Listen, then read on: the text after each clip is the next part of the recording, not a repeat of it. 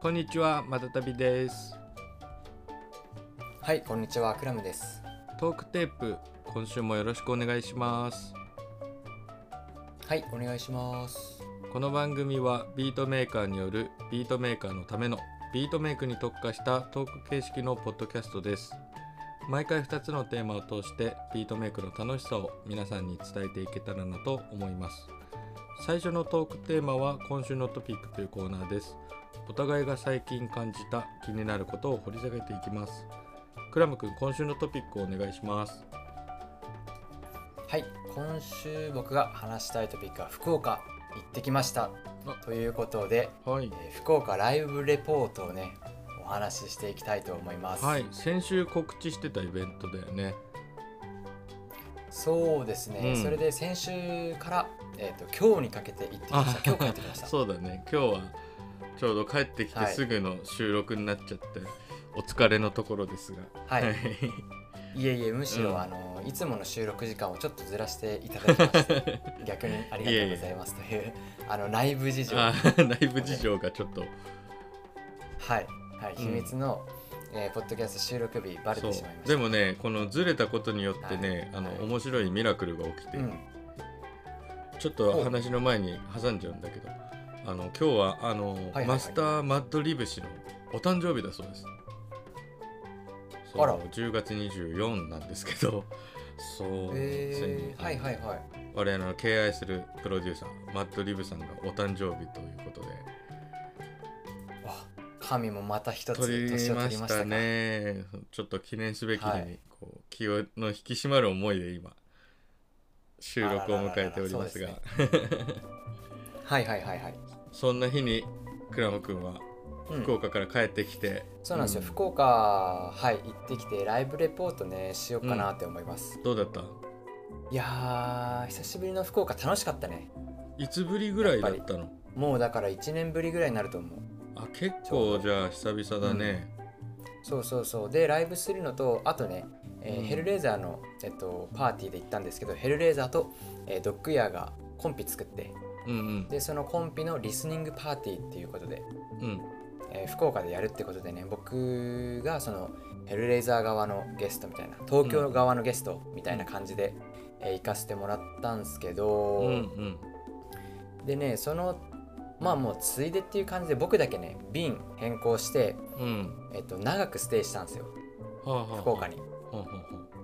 でなんでかっていうと、えー実家があるからなんですうね。ん生まれ故1郷ね年ぶりのそうです1年ぶりの起床っていうことでうん僕だけねちょっと長めに、えー撮ってうん 実家でちょっとライブした後はゆっくりさせていただきました、あよかったはいねえワークハードなクラム君もリフレッシュが必要で しょえ実家最高でしたね さだってご飯出てくるんだもん、まあ家帰ったねらそうだよ ね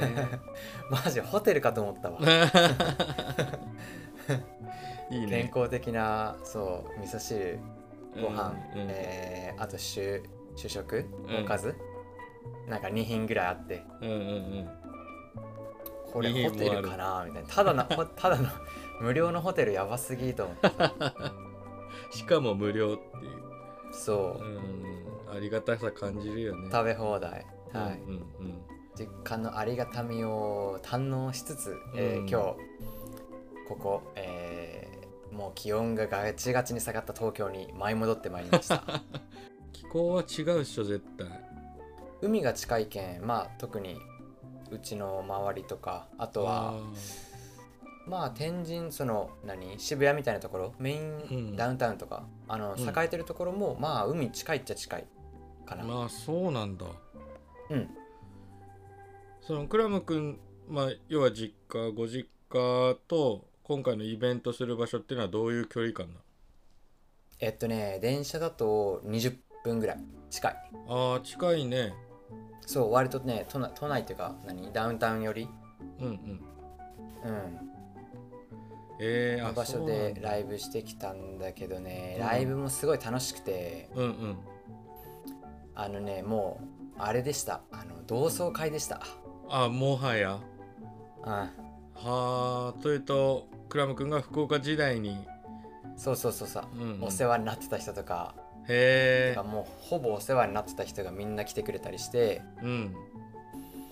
で僕そのライブし前にしたのもうマジで5年前とかそんなレベルあー結構そうか前だねそうそうなるほどお盆とかで実家には帰るには帰るけどライブなしとかねうんそうだからライブしたの5年ぐらい前とかでうん5うん年ぶりとかぐらいにビートを鳴らしてきましたえー、いいね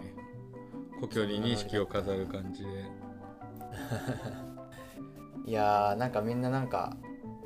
私の活動を見てくれていましておおそうなんだあなんか恥ずかしかった YouTube 見てるよとかさあその先輩方もそうそうそうそうそう初おお頑張っとうねとか言ってへえいやちょっとやめてくださいよーみた いな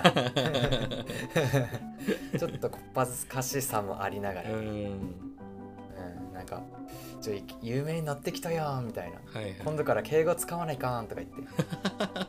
なんかそういうギャグとか言ってきていややめてくださいよーみたいへなえでもすごいよねそのヘルレイザーっていう共通項がさうん福岡と東京でこうリンクして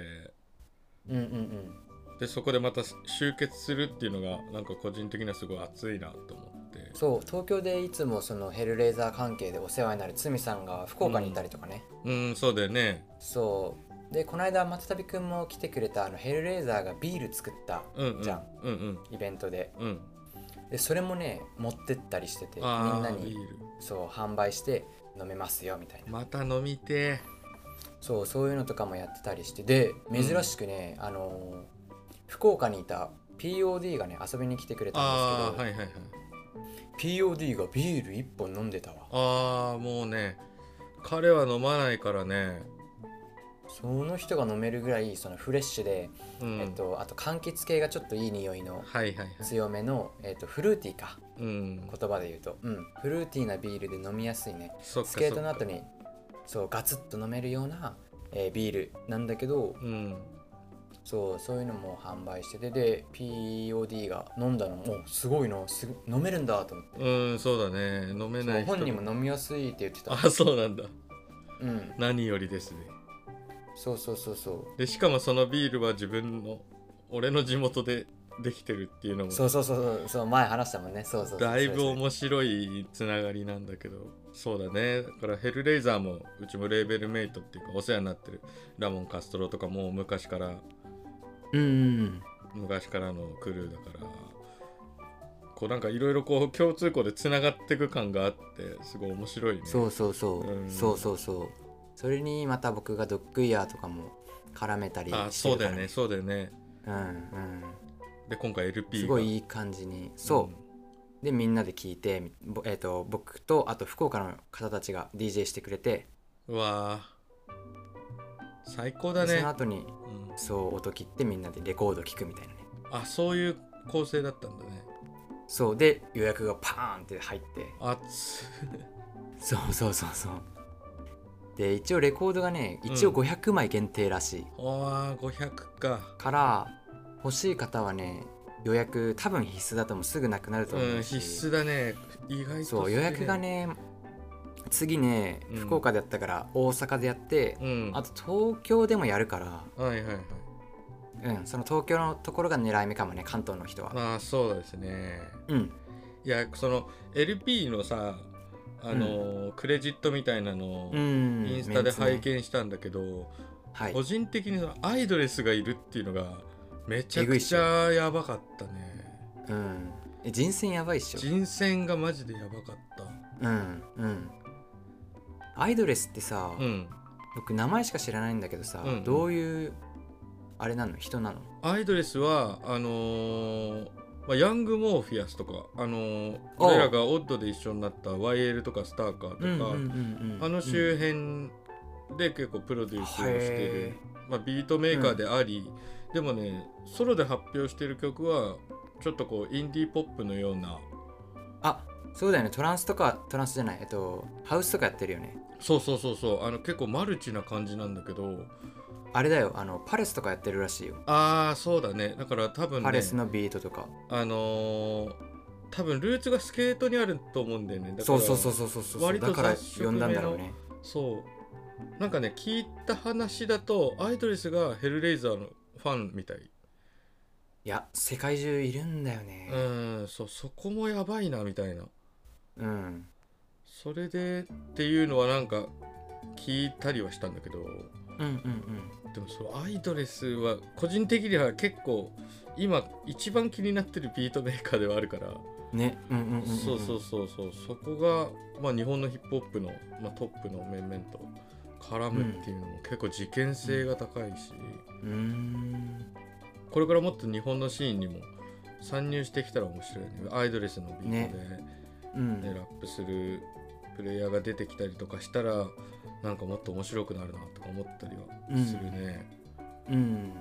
僕はねあとドゥーフが気になったああドゥーフねそう確かドにゥーフわかるドゥーフわかるよあれまあ僕のイメージだともうサウンドクラウドのキングみたいな感じはいはいはいはいそうだねいろんなビートメーカーサウンドクラウドの特にローファイ系かな、うんうローんファイ系の人たちとよくやってたりして、うんよく見る名前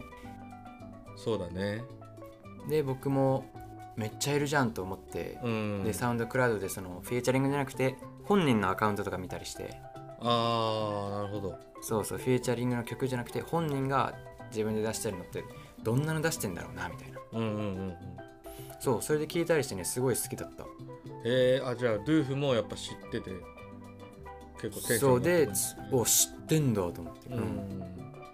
すごいねすごい、そこもリンクしていくのが面白いよね すごい、うんうんまあ、アメリカの本国のアンダーグラウンドな MC たちが結構ビートメーカーとリンクしだしてるっていうのがあって、うんまあ、それこそ YL とかと一緒にやってるズームってビートメーカーも多分ファゾスコープって多分俺らもうん仲いいカリフォルニアの人たちでしょ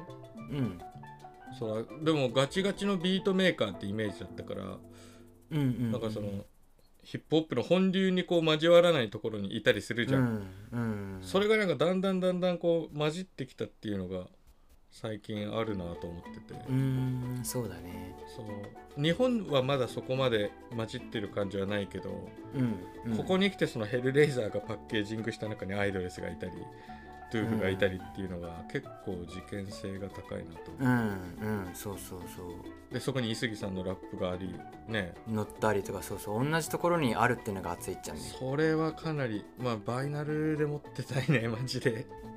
そうだからあれねみんなどうやってゲットするんだろうどうしうようかな多分私はいただけると思いますの で皆さんあのき僕は先に多分聞かせてもらうんですけどいやでもケンちゃん送り先を一回コーチにしておく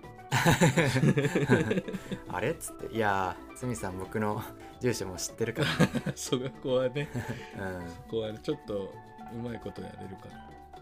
とは思いっ、たけど、無理そうなので自分はちょっと、はいあのようやくあのれ連打で F 連 F- F6 連 打で、うん、 F6 連打でちょっとこの山更あい新しなのくてあのネットの脆弱な環境でそうそうそうそうこ逆の間はうんカウチ買い逃したらしいかあそうこの間ねもう万全で臨んだんだけどら、そもそも無理ゲーだったっていううん、いや今回はじゃあちょっと F5 連打で F5 連打でもうあれかな、ネットカフェ行こうかなそうだねもう市内のさ、うんマンボウとか行こうかなそうそうそう確定してるところで待機正座待機しといてよそうだねうんもうそこでなんかもうバチバチの状態でレッドブル5本ぐらい飲んでそうでリアル DJ だからうん2枚使い、2枚ああ買いね2枚買いねそうだねうんうんちょっともうボロボロになるまでレコードバッグに入れたい、こするうん えでも本当それできたらいいよねかっこいいねかっこ渋ねいいよ ねビートでうん2枚使いとか超かっこいいよね、うんそれはちょっとありぜひでもそうだねガシガシかけるねまあもちろんリスニングもいいけど DJ さんとかね、うん、いやガシガシがうんかけてくだガさいシガシかかったらケンちゃんのビートとかで2枚使いしてほしいよ、いやお願いします実際ちょっとそのさ皆んクラム君うはんそのリスニングパーティーで作品を初めて聞いた感じなのあいや一応データはねもらってたよ聞いてたよ、はいはいはいあでもやっぱ針落として聞くのとこうやっぱあ全然違ううんどんなことし思あっとやたっぱあーやっぱねあのレコード用のマスタリングしてるって知ってるああれそうだねそういうふうにはなるよねそれで音めちゃくちゃこううん温かみのあるというか、いい意味でうん僕あの丸みが出ててすごい聞きやすくなってたあ僕のビートってトゲトゲなんだけど、あうんそのトゲトゲを殺さずにうん低域だけこうガツンと腹にくるようなうん編集というか、マスタリング加工してて、うんさすがだなって思いましたねそ こはすげねえやっぱ僕のやりたいこと多分潰し多分ってか潰してないようにたあの伊杉さんうんとつみさんが直接行ったんだってレコード工場っていうかマスタリング現場にあなるほどねそっかで立ち会一って曲ん一だ曲指示してそうそうそうそう指示してやってあーたからやってくれてたから僕のそのいいところ殺ろ殺さずにあのー低域ブリッともうちょっといけるところまでしてくれたみたいななるほどね加工をしてるうん、そういうのしてるからめっちゃ聞きやすい上にうんなんかこうエネルギッシュなビートが聴けるようになってるいやちょっとすごいねもうだってマジで忙しいお二人じゃん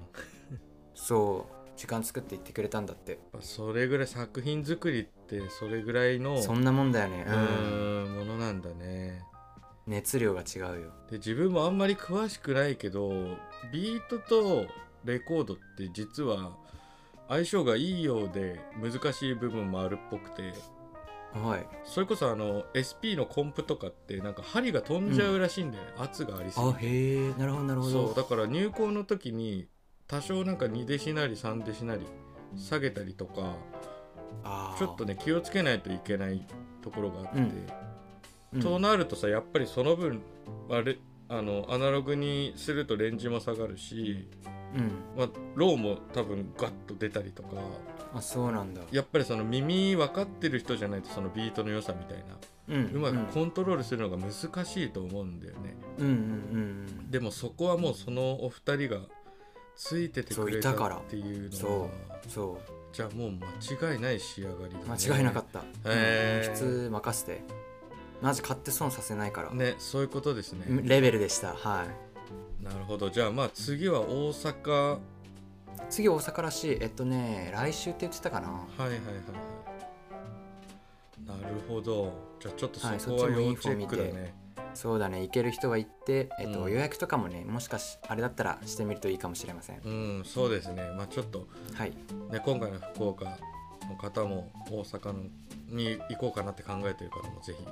前向きに検討した方がいい気がするんですがはい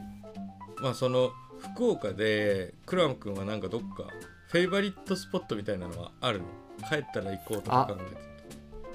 えっと結構前のあのートークテープで話したうん僕がよく行くオフィス街のコメダコメダコメダコーヒはいはいはいーの周りをね散歩しましたああ友どう達だとった変わったことあっいや変わってないからよかったんだ よねた変わんねえんだそう変わってないからうわ懐かしいなっていうスポットとか、うんここでよくスケボーしたなとかオオフィスス街やけもうすマジでクソでかいスケートスポットみたいなへえあもうねせ整備されてて路面良くうて、んなんかその会社の変なモニュメントでなんかマニュアルできたりとかはいはいはいツルツルのねそうそうそういいねそうスケボーはねその時滑ってないけど、うんあのここでやったなとかその友達と回りながらうん思い出話してコーヒー飲みながらねああいいじゃんそう福岡タワーの前へ桃え地って場所なんですけど、はい、変わってないなーがやっぱ嬉しいよねが良かったねなくなってるってだいぶ寂しいもんねそうだうね、うんんそっかそっかあーじゃあやっぱりそこがおすすめなんだね ケンちゃんはいや僕のでもまたこうなんか変なおすすめだけどねそのうんあれじゃないけどねなんか旅行ガイドに 乗るよ乗うなるようなとこじゃいないけどでもそういうとこがね知りたいのよやっぱ住んどったけんね住んでしかもそこで遊び場やったけんうね、んそうすごいリフレッシュしてきました、えー結構いいじゃん東京にいる時はコン詰めてビートとか作ったり、うんあとはえっ、とバンドキャンプとかねなんかいろいろ企画考えたりしてたんですけど、うん福岡いる時はもうあの自動でご飯出てくるホテ ル AKA 実家に泊まりながらうんゆったり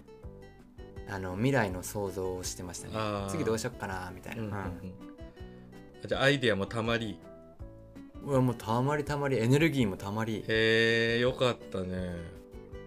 また明日からフル稼働でビビート作りまくりろかなと5日間作ってなかったけどねあーあーそっかうんそこに関してはちょっと鉛がいや逆にいいかもああそうなんだうんちょっと開けるっていうのもありありなんだねありっすねそっかはいそっか、うんえあそこはそういえばなくなっちゃったんだっけあの商業施設名フォーク前スタがウンあそうそうそうフフォォーーククススタウンいやフォークスタウンは作り変わってなんか微妙なところになっちゃってあなるほどねそっか行ってはないけどあやっぱ過去の思い出がないっていうことね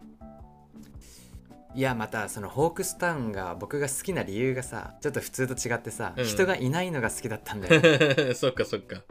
そうそうそうひ商業商業施設に人おらんってやばくないうんでも俺もそういうとこ好きよなんかワクワクするんだよワクワクするなんでってねいう、うんそうそうそう貸し切でりそれが、そうそうそうそう貸し切りが好きでね、うんあのーうわいいなと思ってたんだけど、うん、うん今はねなんか綺麗になってうでんあとはあのーアイドルのうん、 HKT48 とかああ劇場がねの、そうそうそうそう劇場 HKT って博多なんだけどなるほどねはいはいそうそれの劇場が横についてたりとかして、うんまあまあ盛り上がってるね個人的にはそのクラム聖地巡りとしてはホークスタウンも入ってるから、うんまあ跡地として行ってみていいかもねここねここにいたんだみたいな、うんそうそうそうそう案内してほしいここがってこいやもうできるようね任せてここがやってほしいわうんクラムの聖地巡礼そう聖地巡礼いやみんなはつまんねえだろうないやいや意外とそういうの面白いよやっぱりあうの、んうん、い普通の観光地もそりゃいいけど、うん、うんまあ、自分は、ビートメーカーに焦点を当てたまあ、ビートメーカーっていうかずっと気になってたからやっぱそのクラム君とホークスタウンの話をしてからうんそうないホークスタウンに思いを馳せてみたいなのあったかそらうそうそうそうだよねそうまあ、帰る間際に屋台でラーメン一杯食べれれば俺は満足うです、んうんでも福岡画は面はもういくらでもあるけんねねえそうそうそうまだね行ったことなくてうんそれこそ今 POD もいるしいつか必ず、来年は一回は行きたいなと思ってるそうだねあとなんかね珍しくあの僕がやった日同じ日にうん SP404 だけのパーティーとかあったらしい、ああるらしい、そうなんだうん、だから若い子いるんすかとか言ったら「あいるよ」とか言っへて、ー作ってる人いるんだってあビートメーカーもうビートのパーティーなんだそれうん、へー404だけって言ってたあそうなんだそうへえすごいでね僕が福岡で活動していた時は僕が多分一番下レベルだったんだけど、うんうんうんもう今下がねできてできてるっていうかやってるらしいもうそれってかなり変わったってことだねそうだねだってクラム君が出てきた時にビートメーカー全然いないってすごい言ってたの覚えてるもんうんそう東京はめっちゃいるからって言ってて、まあ、そうだよねっそうてそうそう言っててうんうんそれが今変わってきてるんだね今ちょっと出てきてるっぽいねへえいつかリンクしたいねうんすごい福岡盛り上がってますね暑い街になってきてるわ、うん多分またライブで戻れたらいいね、うんいいねうんうん、そっかよかったじゃあまあはいというエネルギー充電プラスライブしてきた旅でしたよかったですまた、はい明日から頑張ってください あもう任せてよかった Hey, you know everybody's talking about the えっ、とまた旅のトピックですえっ、と今週話したいトピックは、えー地上波のテレビ番組に出ましたというトピックなんですけどあらなんかある日ポーンとインスタグラムに電話が来てええそうインスタで連絡来るんだそうそうそうであのなんとかテレビのものなんですがみたいな感マジで、じでそうそうそうであのレコードの特集をあの夕方の番組でやるのでううんでそこでこう、まあ、自分がいつもお世話になってるレコード屋さんがあるんだけどうんそこで撮影をするときに、あのそこにあるレコードを使って曲を作ってほしいんですみたいなるほどなそうあできるのかとか思いながら「あこううん光栄ですやらせていただきます」って言ってでじゃあ来週撮影いいですかみたいなうんでそれで撮影することになりましてうん参加したんだけどその時にねあのー高知のそのローカルですごい有名なお笑い芸人さんがいてうん地元大説多分福岡でいうとビリケンとか多分わかんねえあケンちゃん そっかテレビ見ない勢はあれかもうんビリケンって人いるんだなはんか多分その地方地方にいるんだよねそのレペゼンいるよねレペゼンの芸人さん、千鳥みたいなねあそうそうそうそうい大阪そうそうそうそうまあしどりちょっと有名すぎるけ千ど鳥は出てってねでももともとはそういう立ち位置だったそとれ思はうけどうんでしょうんうんそうそうそうなんか土佐勝夫さんっていうねローカル のもそこ突っ込まんでいいかいい行こう行こうあでもなんかもともとねコンビ でで突っ込んだがいいそうそううんいや突っ込んでいいと思うよううんそうもう高知丸出しのうんですごい地元で愛さあれた花輪的な感じわかりやすく言うとあでもそうなんじゃないそうそうそううんまあピン芸人だしねあうん花輪もピンだっけ花輪ピンだねああ SAGA サガはいはいはっていいうあの歌を歌ってダ埼玉というワードを考えて埼玉県民から指名手配された 指名手配面白いね いやーもう本当にあの時大変だったんだから埼玉そううんダ埼玉でしょっていううんでもその土佐勝夫さんにはね「おじた」っていうギャグがあってうんそれ土佐弁なんだけどなんか「おじた」っていう土佐弁があって、うんそれをこう「おじた」っていうっていうギャグがあって、でみ高知の人はみんなそれ知ってるんだよねやっぱゲッツみたいな感じで、うーんでそれをそれもサンプリングしましょうみたいああなるほどなそうおじたもサンプリングしてビートに入れましょうみたいなるほど。はいはいはい。うんつってであのこの前トークテープ出てもらったその363っていううんビートメーカーの人がその人がね持ってるレコード屋さんオーナーさんだよね。そうそうそう、はいはいはいオーナーさんなんだけど、うん。まあ、共同経営ででそこで撮影をしたんだけどおじたを録音してでビートをサンプリングしてってなると機材どれだけいるんだみたいなまずそこからで一切そういうのの打ち合わせなかったあーこっちもそっからそうこっちで用意しないとダメなんだ。そうそうそうそうそうだよね。でもその時に用意した機材は MPC ライブ2を363が持ってて普段使っててうん。うん。で自分は SP の44の M マーク2ね SP うのんマーク2を持ってったんだけど、でそれでなんとか作れたんだけどそのあ、いけたんだ。そうそうそうレコード屋さんにはね DJ ブースがあってでその DJ ブースのアウトに MPC の音をつないあーはで、いはいはいはい。うんうんまあ、そこにあるレコードをサンプリングするとうん。うん。でマーク2ではその「おじた」っていう声を一回ね家でテストしたんだけどマイクで撮るとねなんか割れちゃうのよなんかうまいこと撮れないかああ、マイクのあのジャックでいけないんだ。あれだったら楽だったよね。。らそううそうそうなんかダイナミックあ、いだとけないんだ。いやまあダイナミックが入るからマイクもうん。ちょっとこう、生っぽいというかうん、はい。あんまり綺麗に入らなくってうん、なるほどね。でもここマーク2の素晴らしいところであのカメラアダプターっていうその動画ああ、はい。動画と映あの音を同期させれる、まあうん外部のデバイスを使って USB で携帯に撮った動画を音として入れ込むことができるから、ああ、なるほど。んそうそれでオジタの動画を撮らせてもらってうん。でマーク2に入れてってでそれをマーク2の中でエフェクトかけたりとかピッチ変えた声だりとけか抜しきて出したんだ。そうそうそう声だけ抜き出して、はいはいはいはい。うんうんうん。でわじかるよ自分はそのオジタを編集する担当をして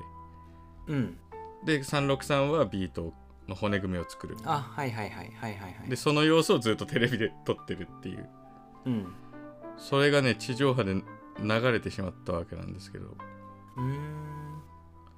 やっぱまあその収録自体はね1時間ぐらいやったんだけどあそんなもんなんだそうそうそうそう、うんまあそっか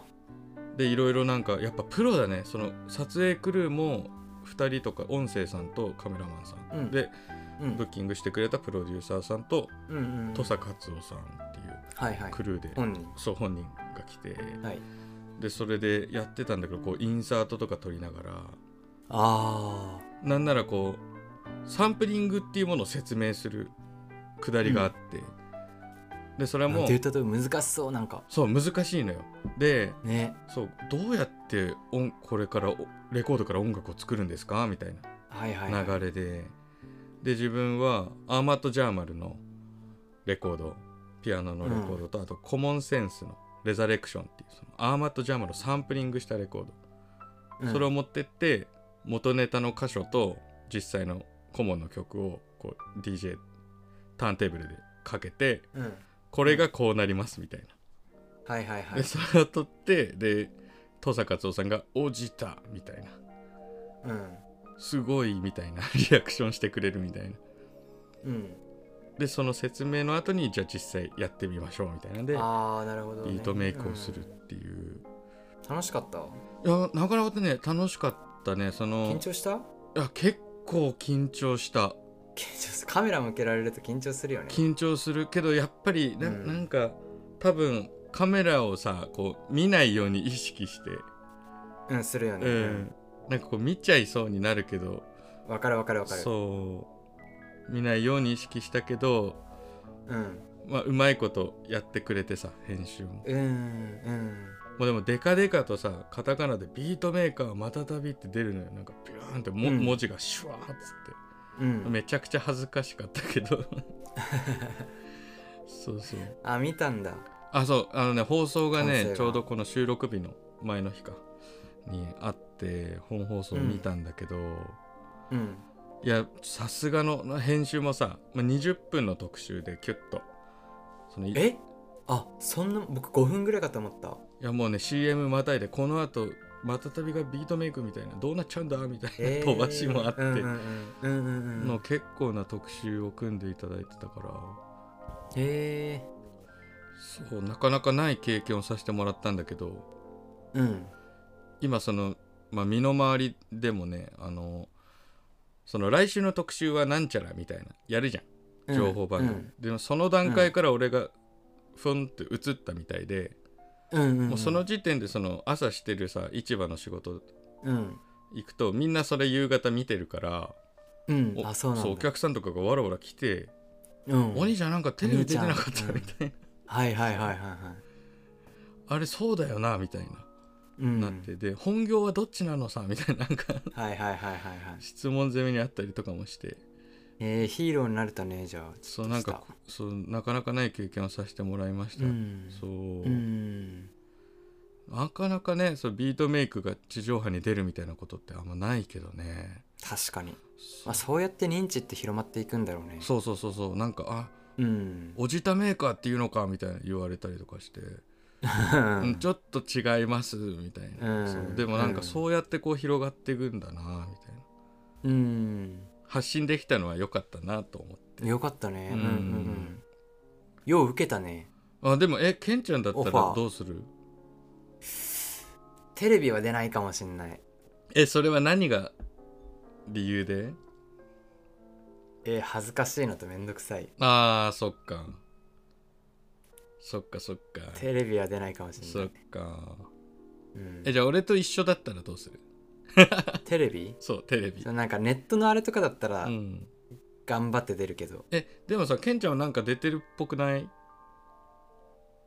あの一杉さんのやつとかはうんコメント使われてたりしたみあたあいそっかしたみたいというか確認映像の確認の時にして、うんああそういえば撮ったなみたいななるほどねあそっかそっかでいや僕使われると思ってなくてそれ使うんだと思っいや使 うよて いやいややけんその時もさカメラうんのなんだろう意識してないけどめっちゃなんか眼鏡引っ張られるじゃんカメラあにあそうだよね引っ張られるよねそうそう、でう見ないように見ないように何度ももうめっちゃキョロキョロしまくって 大変だったうんそうだよねうん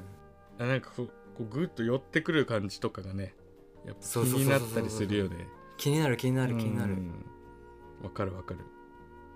あこれ取られてるっていなるよう、ねなるなるそう近い近いみたいなそうでもやっぱプロな恥ずんかしだいよんだもんなんかうん、ちゃんと映っててうんなんかそこは感動したね俺もうん、ちゃんと編集されてたっしょそうそうそうちゃんなんかわかるようんちゃんとしてるわと思ってうんやっぱりうん画角とかうんすごいなと思ってうん結構そうだねだからクラム君もなんかそういう映像が出るってタイミングで俺も出てたからなんかちょっとうんお互いこう方向は違うけど、そこタイミング一緒だったんだみたいなちょっと面白かった、あ確かに確かに、ね確かにねだってそう伊杉さんのやつも日曜で22だったっぽい、ね、 22公開アベマのそうそうそうそうそう俺の放送日も23だったうかんら23とかうんなんか似たような似たような状態時だ間った帯にね、うんうんそうお互いメディア出演ですかまあこれで認知ちょっとでも広がったら嬉しいかなそうだよなんかそのビートメイクっていうのがさ、あのちょっと広がると嬉しいよねそれは嬉しいめちゃくちゃ嬉しい、めちゃくちゃ嬉しいよねなんかそれは正直あった、なんか自分がどうこうとかじゃなくてなんかうビートメイクっていうのが少しでも分かられる広がっってるてなすごい嬉しいなと思ってだってさちょっと話変わるけど今日さ、うん、あの飛行機の保安検査場行くじゃんあでさ僕パソコンとかあうんあの SP とかバッグに入れててさ、うん引っかかって「これ中出していいですか?」って言われてああはいはいで出したら「うんこれビート作るやつですか?」とか言われたもんマジで今え ー、日、うん、で僕はあごまかして「あ音楽っすね」とか言って ビートって言ったらなんかちょっとあれじゃんちょっと恥ずいじゃんだから音楽ってこう抽象的にしてさ、うんうんうん音楽を作る機械ですみたいなはいはいはいで「あじゃあこれ検査もう一回通させてください」って言ってうん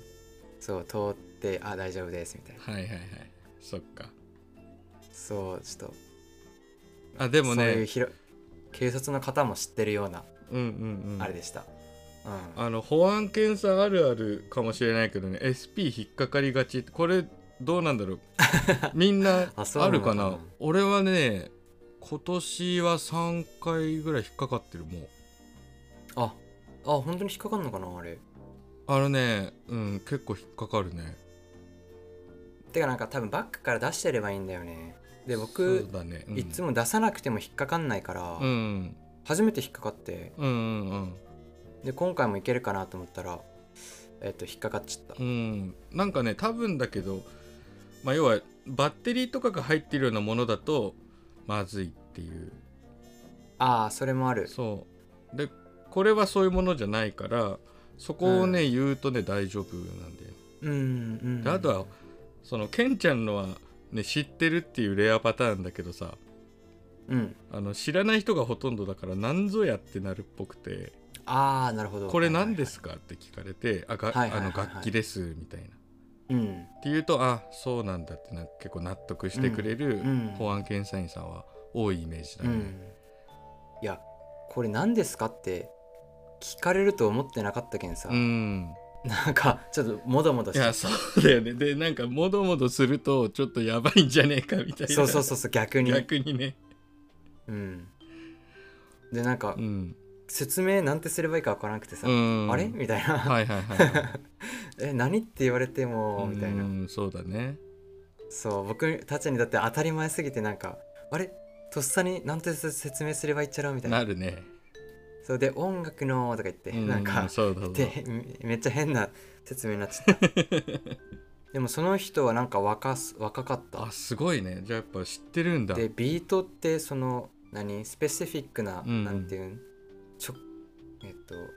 定してきたけんさジャンルをビートってビートですかあってそ言かわそっれたかうんそうビート作るやつですよねって、うんうんで僕はそのスペシフィックな話したくなかったけんうんもうなんかあ早く飛行機乗って寝たいな みたいな ーだけどあ音楽のとか言って、うんこうごまかしたっていうあーそっかそっかごまかせてないと思うけどいやもう多分ね俺はクラムまであのギリ答えは出てた気がする僕もそう思う。ねえそうだよね うんうだんから話してバレたてたらそうバレそうてるって言うとあれだけど、うん、バレてたかもしれない。話してたらクラムさんですねやっぱりみたいなうん、うん、のありえたよ絶対もう目合わさんやったもん、うんなんか ちょっと気まずくて 恥ずかし気まずくてさ、 まあねそうだうね、ん、あすいませんあざっすとか言ってだへその疑ってるのとまた違うあれだったかもねいや全然違う違うよ、うんねえ職務うん、職務きっかけのケンちゃんとコミュニケーションみたいモードそだうったそうそうそうそうそうそうそうあすいませんあざっすっつってなんかないやで も、適当にこう流して うん、きた、ちょっと来年ぐらいにクラム君には同じシチュエーションになったら「俺やで」って言ってほしいないやいやいやいや俺やいでいっですてねそう僕が言うタイプと思いますかもういうタイプになってほしいね一番天狗にいならやないいや人俺ですよやでっ僕てがいやいやいやうん言ったら 言ったらはたいてください そうよっすよねうんいやいやいや俺やでで言ってほしいけどうん面白いねだから徐々にこう浸透してってそんうだビートね広がってるなーって、うん、言われた時にびっあの思ったねえ SP がね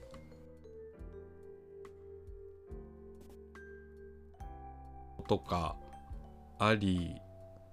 出るとねそうだから、まあ、さっき出ないって言ったけどその、うん広まるとか認知のね拡大につながるんだったらまあうんと恥ずかしいけど頑張って出ますうんそうだよそこはお手伝いするしそうだねはいだけどケンちゃんは黙ってビートを作ってくれてればいいんだ と思うはいもうい終わやりましたいいのできなくてイラいいのできなくてイライラしてるけどいいかないやそれがね結構ねいいのできるよ、なんかそれもあったあそうなんだうんなんかやっぱもう周りの空気もあるのかそのビートがね、出来出すじゃんで最後、その落ちたとかをこういうん実際に登坂勝夫さんがこう叩いて入れるみたいな仕上げあをーしなるたほんどだねけどうんうんやっぱうんお出来上がったみたいなうんすげえみたいわーなってなる空んだ気になってはいはいはいはいで実際の放送でもその、小窓でアナウンサーさんとかが見ててさうんすごいみたいあなーなるほどなるほどはいはいはいなっててやっぱその傍から見てたらあビートメイクその自分たちが味わってるようなさできたできたっていう感動の疑似体験ができてたからああなるほどね素晴らしい番組作りだって思ったね、うんへえはいはいはい意外とねそう変にはならないなっていうのはあったうんうんそううんましてやそのケンちゃんの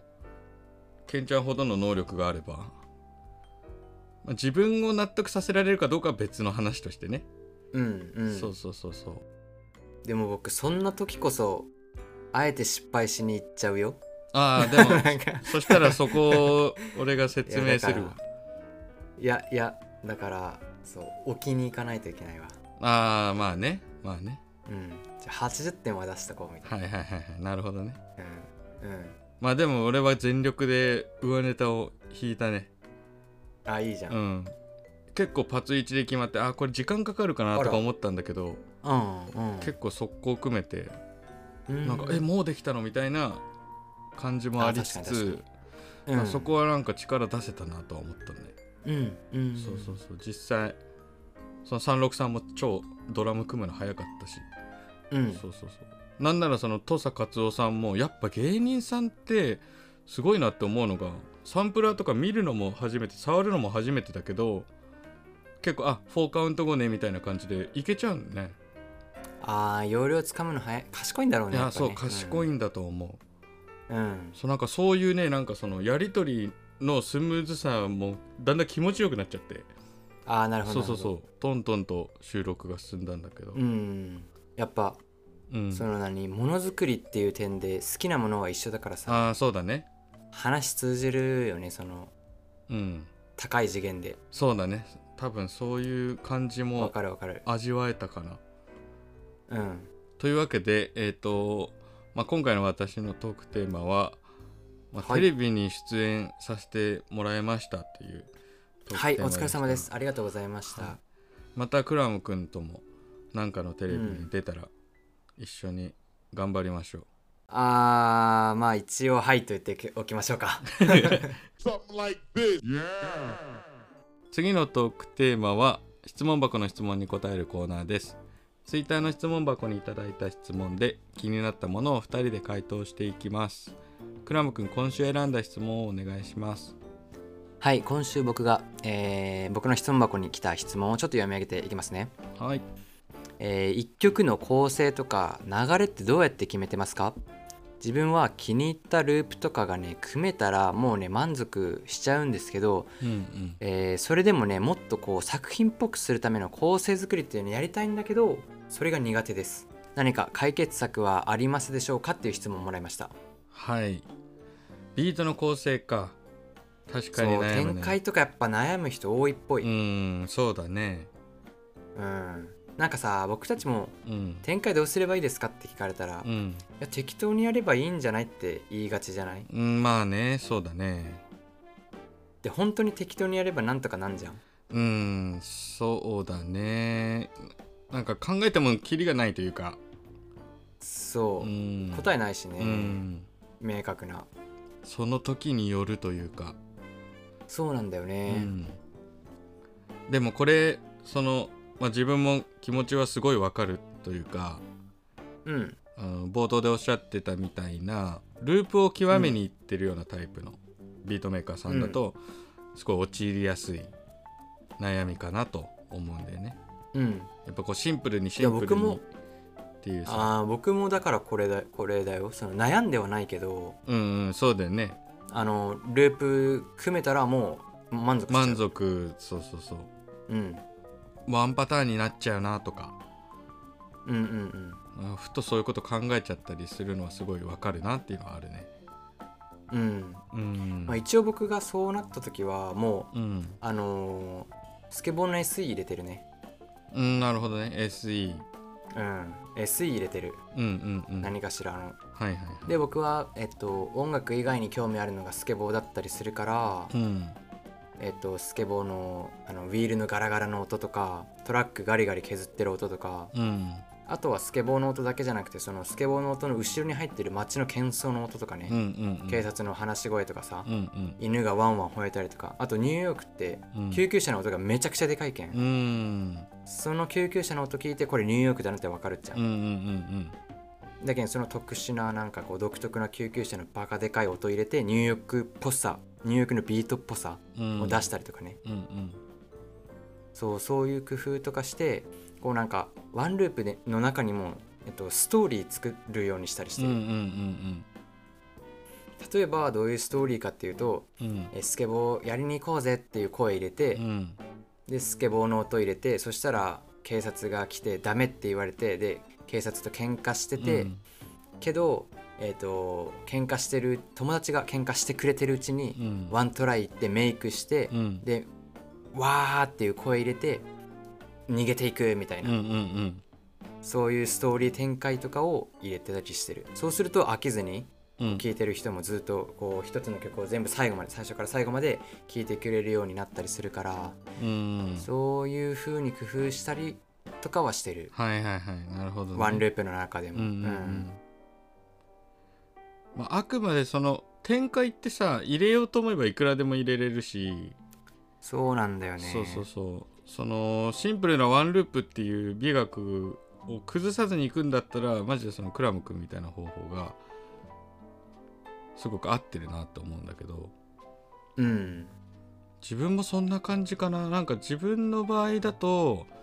結構アルバム単位でテーマを決めてうんでそれに沿った仕掛けを用意していく感じですね。うんうんうん去年発表した「タイニーオータム3」ってやつはその、まあ、ビート自体は最後できた時にその後にそういう仕掛けを挟むんだけど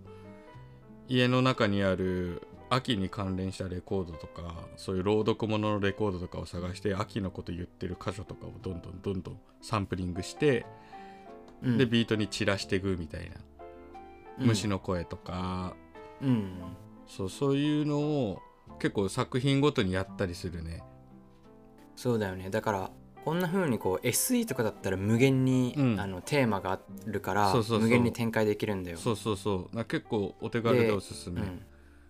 そうでこの質問者さんの方みたいにうんドラムとドラムとかあとフィルターだけだと、うんもう展開の数がね少なすぎてワンパターンになってしまうっていう問題に陥るのはあるかもうしれない、んそうあるかそもうねだねそうだねそうだから自分の他にももう一個こう美強みみたいなのを見つけて好きなことね、うん自分の好きなこと見つけて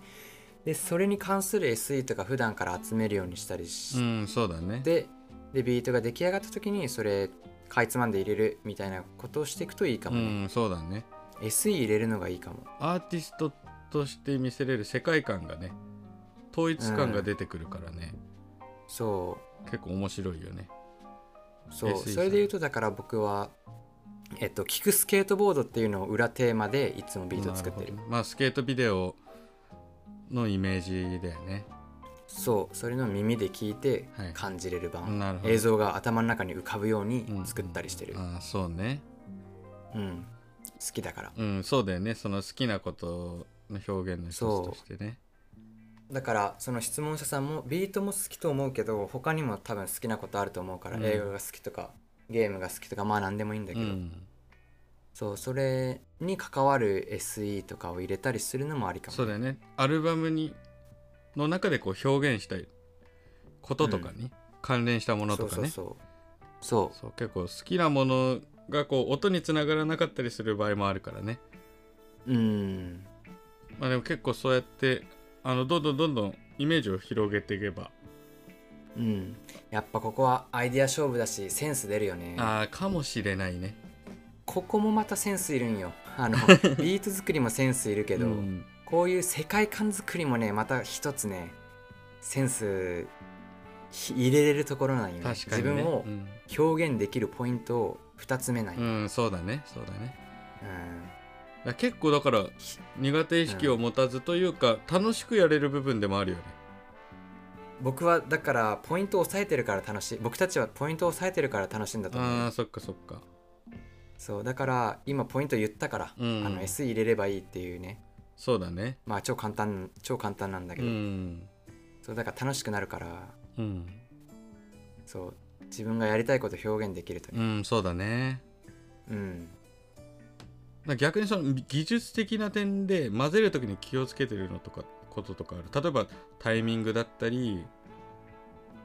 ああはいケはいンちゃんの場合は何かあったりするはえっとこれまあスケボーのビデオでもやられてることなんだけどうんウィールと、うんウィールの着地音うとんタイヤね、うんスケボーのタイヤの着地音とスネアとかはね合わせるようにしたりしてるあー地 味に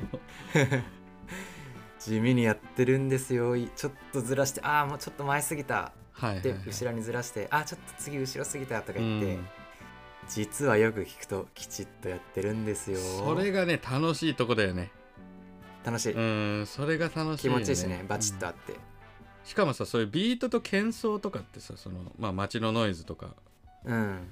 その地球のノイズみたいなのってさすごい相性がいいなと思ってて、そうだね、うん、だからそこをこう作り込んでいくのすごい面白くてでなんかちょっと別の発想なんだけどあのものすごい好きなビートテープがあって、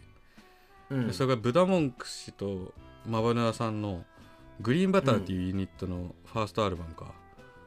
いいねそれがまあビートテープの中でもほんと3本の指に入るくらい好きなんだけど、うんまあそれの虜になった瞬間があって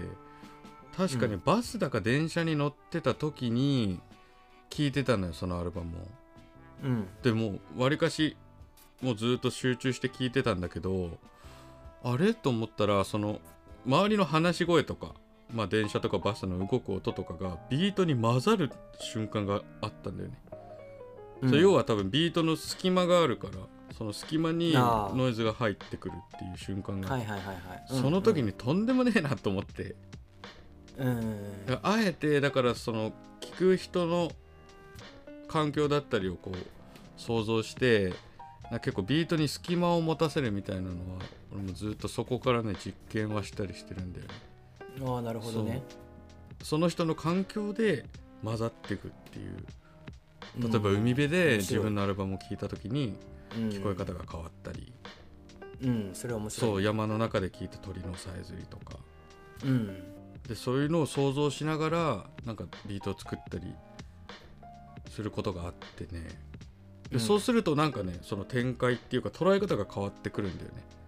そうだうね、ん、あもっと音抜こうとかあじゃあここは詰めてとか、なんかね結構そういうので自分は頭っていうかアイディアが動いたりとかもするからうん、なんかそういう外その聞かれる環境を意識するっていうのも一個アイデアが浮かぶ元かなと思ってうん、提案してみましたね。これはありだと思うこれはねマジでグリーンバター様様でめちゃくちゃ勉強させてもらったところだね。はいそうあありありあいりやもうあのアルバムはもう電車の中とかで聞いたらやばいね。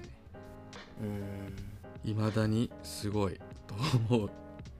へまた作ってほしいっすよ個人的には、うん確かにうんえうんすごいしかも MPC だしねあそうだねそう音がねまた今と違うんだよねやっぱりあ時わか代るがわかる進歩したなと思うんだけど同意ですあ出たそれだけこうビートメイクって奥深くてさそのビートのグルーヴ以外でもこう作り込むところがあるっていうのは、うんマジ楽しんでやってほしいよねそういうところもそうだね、ううんん楽しくなるからやってみるといいと思いあますそうね楽しくなるからね、うんうんというわけで、えー、と今回いただいたご質問ですねそのビートの展開、まあ、そのル,、うんループの先の展開ですねどういうふうにしていけばいいかっていうご質問ですが、まあ、クラム君も私も自分が好きなもののに関連した SE だったり、うんうんまあ、その曲で表現したいことに近い SE とかをディグってビートに落とし込んでみてはっていうのが回答ですね。うん、いろいろ実験しながらやってみてください、ね、あの新しいビートの魅力に気づけたら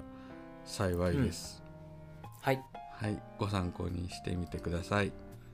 はいはい、えーここまで聞いてくださりありがとうございます